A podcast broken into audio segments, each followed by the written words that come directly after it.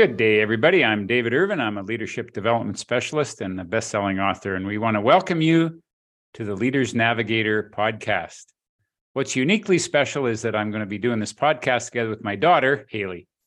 And I'm very excited about this opportunity to work jointly on this project that we are both so passionate about. Welcome, Hayley, to another episode. Hello. Hello. I was just thinking we've been doing this for almost a year. I know we should count the episodes. Yeah, we should. We should. Be pretty close. I'm sure. So you had some very cool ideas about how we're doing, what we're about how we're doing and what we're doing. And you are on spring break. So you're Yeah. very creative. I know this is the thing I think is like as soon as I'm like not working anymore, I'm like so many ideas. Um, but I think like what I was really thinking about, and I start to see this in the news a lot too, like um where there's a lot of talk about a four-day work week. And it's it's it's cutting back on the hours, it's cutting back on the demands at work. Um, and time and time again, anytime they do studies um, with productivity and happiness of employees uh, of any of these companies who take pilot projects in these four day work weeks, they just see increasingly incredible results. Um, and so I was thinking about that, and and and I think about um, you know, in my job, I I teach Gen Zs. I am a millennial. I work with Gen X, and I work with some baby boomers. And and I, I just find generation theory and different generations and values and and things like that i just find it just so fascinating. And so i find that and you know i've been doing some reading about this too but it, i feel like what was so important in your generation this like grind the hustle culture the keep working hard always increase your profits your productivity your you know what you're accomplishing grow grow grow increase increase increase more more more uh, push push push push.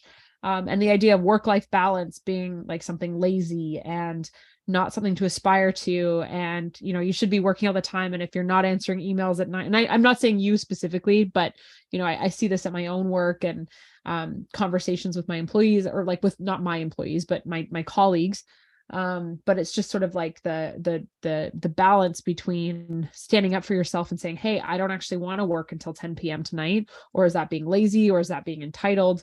Um and uh yeah i don't know. What do you think about this dad? Baby boomer? Well, I think it I- think it's very interesting. I I know for me, I have spent my life setting goals, driving myself to getting better, pushing harder, and there's been a residue of growth from all that. I mean, my business has grown. I've been very successful. I've been able to, you know, we have this beautiful home on this beautiful acreage and and we get to really enjoy the kind of life that we want but i've been doing a lot of examination myself lately and i've been doing a lot of careful values clarification and what really is important in life. And maybe it's a stage in life that we want to do the best we can but sometimes my drive for better my ambition is actually a frozen something is not right inside of me. And what happens is my ambition misses the art of living. Hmm. that we get efficient and high powered and we forget the art of really just being present to life and it's it's like try to be efficient with a child yeah I, I I still remember the time you know that I parented your oldest sister from a distance. She was raised in Utah and she came up here in the summers. And I had a ritual of every Sunday night, I would call her at six o'clock and we would talk. And it was a ritual. And it and, and nine times out of ten, I would say, well, how you doing? And she would say, fine. And then I'd have to dig deeply. And and we would have these conversations that sometimes didn't go very far. But she knew that she could count on me. yeah And one day I was at the airport and I was trying to be efficient. And I thought, okay, I'm going to call Melissa at six and I've got a flight at 645. And I'll never forget this. And I thought, well, most of those calls last for 15 minutes. and I'll I can call her at six, and then I can end the call at quarter after six, get boarded, and I'll be very efficient. And I had it all planned out. And when I said, How are you? This was the day that there was silence on the other end of the phone. And she started to sob. I've never heard this story. and she had she had just broken up with a boyfriend and she said dad i hope you're not in a hurry so you know what you can't be i i ended up missing that flight I didn't know that. and i said you know what some things are more important than efficiency because you can't live your whole life being efficient and we're we're we're so high powered that we neglect what really matters in life. So I've been doing I think part of it is the surgery that I've been through. My life has been kind of turned upside down and I'm reflecting very deeply on these kind of questions. The other thing I want to say is that I spent this weekend with my sister, your aunt Kate, and we went up and visited Di- your aunt Diane, who was married to my brother who passed away four years ago, five years ago. And it's so they have the most amazing daughter. And Kate was talking to Bronwyn, and she was saying, "How are you doing, Bronwyn? This is your cousin." And, and ex roommate, I might add too. And your old roommate, yes, your, former, your former roommate when you were in Edmonton and and Bronwyn said, and I hope I this is I got this secondhand. So I, I and she's the most amazing young lady. But she said, I think I've decided I'm just going to be mediocre in life. I'm just going to be average, and I'm just going to enjoy my life. And what's what's incredible about that statement is that she's a remarkable parent, but she it's it's not see, I get afraid of saying mediocre because I equate that to lazy. That's my yeah. generation. That's that old notion. If you don't make yourself big, you'll be invisible. You're not going to amount to anything. You're going to be lazy. But she is anything but lazy. She's vibrant. She's alive. She is a remarkable parent. You know her, her daughter. You two are just so close. And her kids are loved but she just purely enjoys life and she enjoys being present with them. And they are all shining stars, not because they're trying to be, not because they're working at it, not because they're burning themselves out, but because they're experiencing their humanity. So I I am really hooked into this topic right now.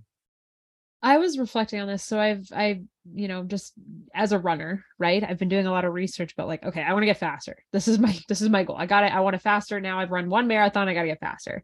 And what I find is so fascinating is that the elite runners, the general rule of thumb, and this, this is totally in line with this too right? And i think about like when you used when i used to talk to you about your running training plans and the training plans of like 20 years ago it was push push push go faster all the time. You're not going to get any faster by by by going slower right? And you have to run more than your intended mileage right? Like you just got to keep pushing keep increasing your mileage. But now current science says that actually the bulk of your of your training the bulk of your runs for example like we're talking 80 85% of your runs should be easy. They should be conversational pace. They should be like in what they call zone 1 in terms of your heart rate right? It could be it could be a walk. It could be active right? The idea is that when you go hard you go hard but that's like one out of every 5 or 6 runs. That's the that's the the sort of the current science of it. And i think that that also reflects this right is that you don't have to it's not sustainable to push push push push push push push right? You have to to scale back you have to be present you have to be here. Then it's okay to push when you have the energy for it right? But it's it's about like being mindful and mindfulness right? And that's you know mindfulness is such an important thing when it comes to slowing down and, and being aware with your bodies and their cues for hunger your cues for tired your cues for when it needs a rest when it needs a break when it needs some alone time some solitude right? Like mindfulness is just like being tuned in with what you need. And i think that that was like maybe one thing that one beautiful little gem that's come out of covid is that we've realized that we don't have to push all the time. There's a lot we can do from home. There's a lot we can we can do with less. It's not about you know more stuff more money and and i you know and and you know the the, the cynical of capitalism person inside me right is is looking at how current company models are unless you're in the green unless you're increasing in the green in profits right like that then your your business is not successful. But that's not a sustainable model for living our life. We can't always be pushing towards goals and growth because like you know there's there's there's some joy in just like sitting back and settling. And maybe that's just the millennial in me but i think that there is like i i feel like we're on the cusp of some big social change as people start to recognize that no we we don't need and in fact can't afford anyways bigger houses and and more cars and to be working 14 hour work days in order to be able to afford all of these things. And like they're you know yes we won't have the big expensive cars and the really nice house anymore if we you know scale it back to a 7 hour work day but the things that we get in between is way more valuable right? Time spent with each other and experiences and you know personal development and all that kind of thing in terms of like working on our own hobbies and our own self not for external validation but just purely for purely for who you are you know? Where do you see this among your parents in terms of how they push their kids? What i find really fascinating is that gen z so the generation beneath me. These are the gen this is the generation that grew up exclusively with cell phones or smartphones not even just cell phones but smartphones and the internet. So this is uh generally speaking gen z is generally agreed about to be born between 2010 and 2015 2020 that's gen z's. Now be, be the so so those kids though right? So the parents of them are generally gen x right? So the parents of this current generation this generation has no time for it. They're not about the hustle culture, right? They're they're they the, the this current like generation Z who is now or Gen Z who are now entering the workforce, right? They're in their late teens, they're in their early 20s right now. They're graduating from high school, some are graduating from university or post-secondary programs.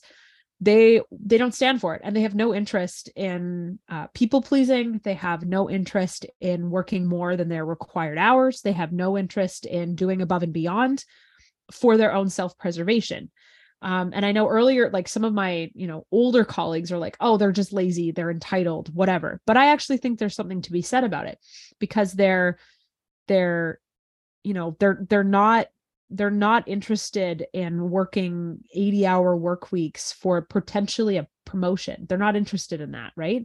They're interested in being um not efficient but like economic with their time so that they can spend the time doing the things that they love right? This generation is incredibly interested in climate change and the environment and doing good things for that. They're incredibly interested in world events, right? They're growing up in a time of extreme crisis, right? They're growing up post COVID, like they they came of age in, during COVID, right? And so there's a lot of turmoil, and they're they're very optimistic about it, right? They want to change the world, right?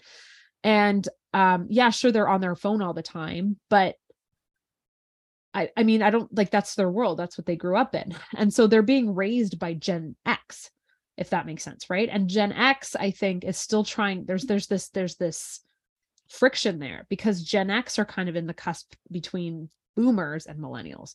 So Gen X came of age during, you know, the 1970s, the 1980s, or maybe not 1970s, more 1980s is when they came of age. Um, and uh, and so they're much more about you know you got to work hard you got you don't be lazy don't be entitled.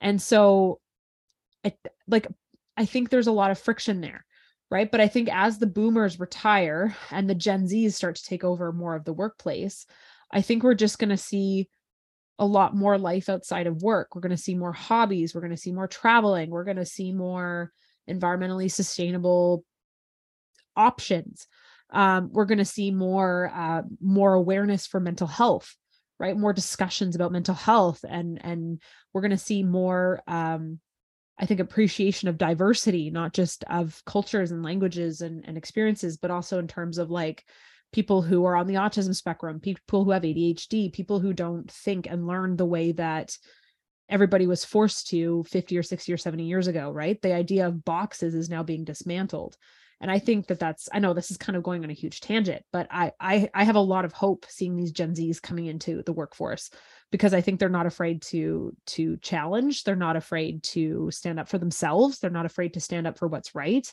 they're not going to people please Um, they're going to come in, they're going to demand to have work life balance. And uh, I think it's going to be a really good thing overall. I don't think you're advocating for laziness and apathy. No, definitely. I, I don't think you're anti growth and anti development and anti improvement. What you're saying is let's let's get clear about our values. Yes. And as we grow, you're talking about the way that we grow. Yes. The way that we progress. Uh, just like with your running, that you progress by doing less. Yes. You you less is more. There's something about the quality that you're bringing into your progress and into and your I, life. And it's also about, I think, recognizing that we don't have to push all the time, that we can just settle and exist, and that's okay. And there's nothing wrong with that, right? There's nothing wrong with taking a day off and reading, right? Sitting back and getting into a good book just because you didn't clean the house, you didn't run all the errands, you didn't meal prep for the week, whatever. Just because you didn't do that, you chose to listen to your body, choose to what you listen to what you need, and just rested and read a book. That doesn't mean you're lazy. It means that you're you're more in tune with what your values are and your priorities are, right? You're not trying to force yourself into the priorities of society or the values of your boss, right? You're, you're it's, it's self-preservation and it's self-respect right? And it's respect for your family and it's respect for you know your your community and, and what you value. And you're not defining yourself by a standard that you have to and, and usually an unreachable standard that you're not able yeah. to achieve and therefore you feel this continual source of inadequacy. Definitely yeah and i think it, it's it's instead of seeing it as something like like inadequacy and push push push push pull push until you get ahead of that narrative until you yourself don't feel like you're inadequate that's not what it's about, right? It's about recognizing, hey, you know what? I'm good at these. It's just being more realistic with your strengths and weaknesses and your priorities, right? It's saying, hey, you know what? I'm not good at this, but that's okay. I don't have to be. I don't have to force myself to be good at that. I can just accept the way I am. It's acceptance. You know, it's yes. not, it's not, and it, it, that doesn't mean not that you won't have goals or you won't like try to achieve those goals.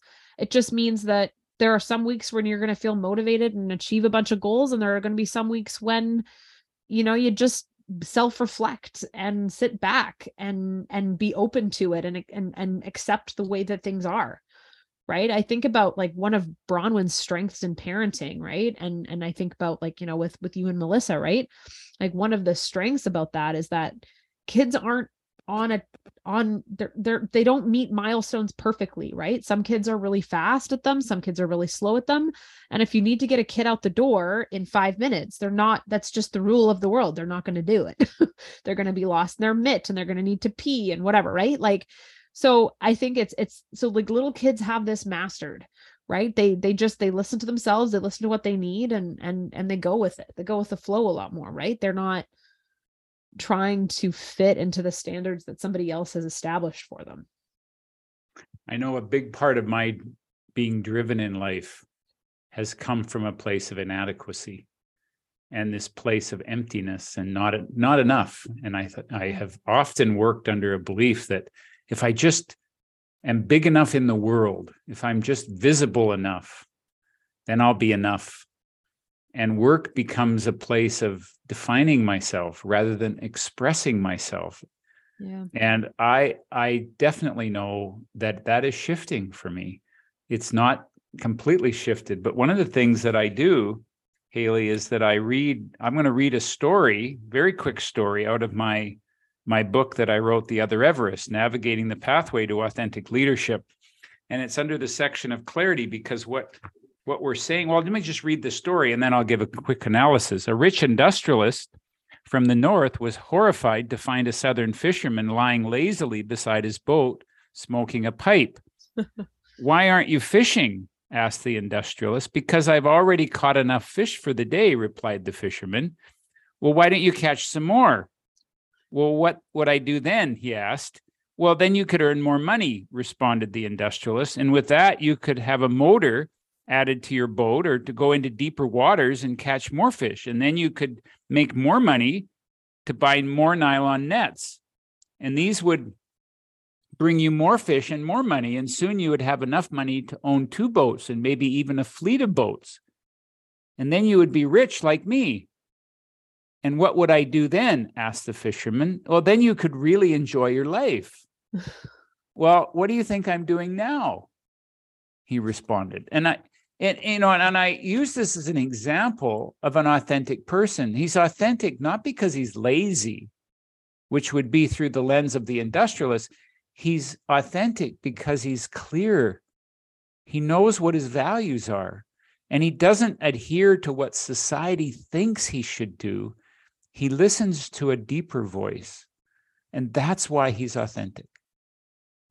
And I think that's it's I think that's what it's really about, right? It's about acceptance and it's about listening and it's about like really stopping the grind, stopping the push to realize like is this what I really want? Is this what I really need?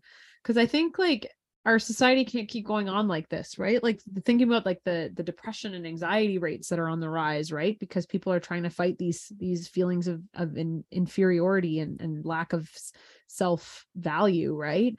And uh, feeling inadequate right? And then I, I think about too like even in terms of like i'm not going to go all environmentalist here but you know even in terms of like our greed and hunger for the environment it's not sustainable right? We we need to we need to have this big reckoning to stop and to just think about and, and i think that's what it is practically right? It, it's thinking about what your priorities are and listening to your body if you need a break and then taking the break without feeling guilty about it because that's the other problem right? Like you never relaxed dad. I'm fully going to call you out on this.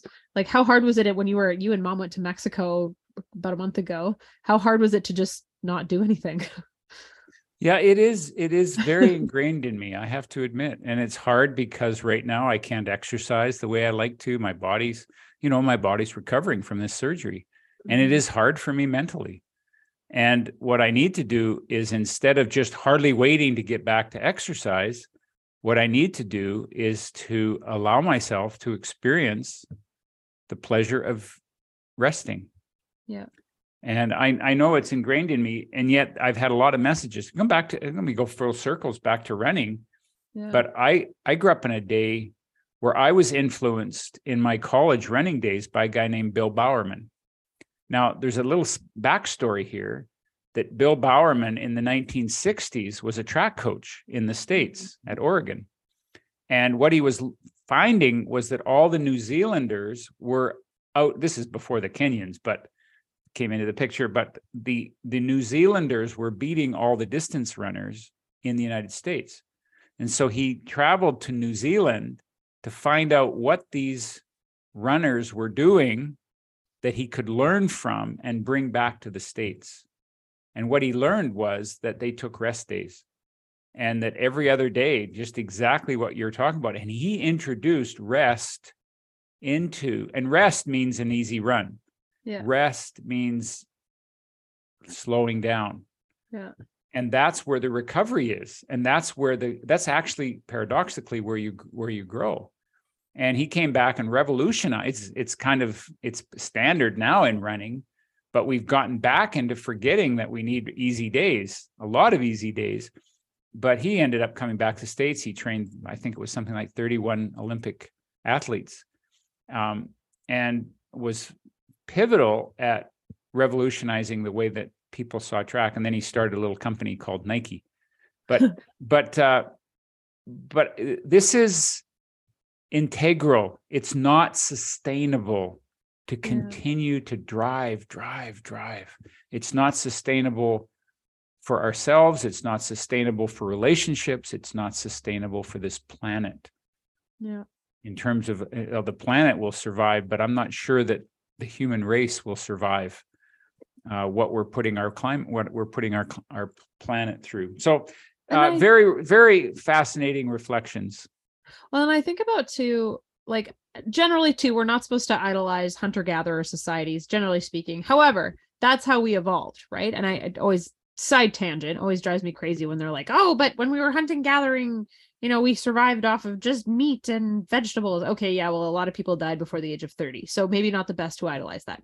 That so um midlife was like 21. So there's that. Um, but uh but one thing that you know we have evolved for right are our periods of of slow of rest of of of conversing with our you know around the campfire conversing with our community appreciating our you know community together and and social connections and then push and grind and and get the berries and and get the supplies and hunt the meat but then slowing down. And that was a big part of how we evolved right? And so we need to get back into that right? And it doesn't mean that you can't ever not hustle. It's just i think being more mindful about why you're hustling right? And and actually thinking about is this what you really want? Are you just doing what society tells you to do? Are you just trying to you know compensate externally for feelings of inadequacy right? Getting some sort of external validation for it like what's wrong with being mediocre? Why not just accept where you're at right? Why do you have to just keep pushing and grinding? How are you going to do that this week dad? Resting. I know you're resting physically but that also doesn't mean like making all your to-do lists and your goal lists. You don't need you can you can No, but it, what I'm doing is is reflecting on what really and in the context of this, what are my goals, which are to really more fully bring my natural authentic self more fully to the world and enjoy the journey as I do that. And that truly is something that I've been reflecting on and living in alignment with, determined to live in closer alignment with that. And I I actually think that it's that I'm going to be more impactful when I'm coming from my heart. I think so too, right? And it's I mean like you're reading novels, which is great because novels aren't necessarily for work, right? Those are just for fun. And that doesn't mean they're any less valuable, right? They talk about the human condition. It's about being present for the human condition, right? And that's why novels novels are good. That's why you know listening to music um while you're cooking right like yeah sure i'm probably more productive if i just focus on cooking but that doesn't make it enjoyable right and it, it's just you know it's it's finding ways to you know even if it comes at especially actually not even but especially if it comes at the sake of productivity right like slowing down and making things more enjoyable not just productive and efficient And we have to really define what productivity is. What does Yeah. this mean to you in terms of how you're you're in the middle of a spring break right now? What does this mean f- to you? I think, I mean, especially at this point in my career, like I'm pretty new to, well, not new anymore, but you know, six years into teaching. Um, and I'm, I was thinking for a while, I was like, maybe I want to go get my master's, maybe I want to move up the admin thing, whatever. And I was like, no, I like being in the classroom. I don't need to push and hustle. Like I can just stay and get better at what I'm doing right here and now. I don't try, I don't need to try to do more. I don't need to look for other jobs. I can just sort of stay and and just enjoy this until I don't enjoy it anymore, and then I can look elsewhere, right? And yeah, sure, that doesn't mean that I'm you know the, got the most flashy job at the university or at the curriculum office or whatever. I don't need to search for those. Yeah, sure, they'll probably pay a lot more, but that's not like I love going to work, and I, I think that's a that's a great thing. And I also now that it's a break, you know, I'm fighting the inner turmoil of like, you know, now I should go get the basement organized and cleaned and whatever. No, it's okay. It's okay if I sit back and you know, go to a movie and read a bunch of books that are just for fun and I, I don't have to teach and, you know, go for easy runs and, you know, that kind of thing. So, yeah. And that just being more doesn't mean that at some point, if you decided to go back and get a master's degree, Yep. that you couldn't. Exactly. And That this isn't a defense against a fear No. of stepping out of your comfort zone. Yeah. What it is, is it's deciding what's important to you right now. Yeah. And not Exactly. let that be pushed by society or determined Exactly. by society. Exactly. I love Well, that. Dad, what are you What are you grateful for this you- week? Beat you to it. ask You first. I beat you Well, I'm it. grateful for these awarenesses. I'm grateful for what the awareness that's come out of this surgery. Um, I'm I'm grateful for the reflections today. I'm grateful that I have a daughter that is passionate about this topic, and that we can have these most uh, stimulating, thought-provoking conversations. So thank you. That's good. That's good, Dad. Uh, I'm also grateful for that too, and grateful for a break. And I'm grateful for animals. I just, they're great. I just, well, yeah, you know this. I have a dog and a cat, and they just, they bring me so much joy. Like they talk about being in the present, right? Cats aren't worried about being productive, Dad. No, they just are present. Same with dogs. You know, like Cooper will, Cooper the dog. I'll throw the ball and he'll bring it back, and I'll throw the ball and he'll bring it back, and I'll throw the ball and he'll bring it back, and that's the game. That's it. The ball doesn't go and get any farther. He doesn't get any faster. That's just the game, and he loves it.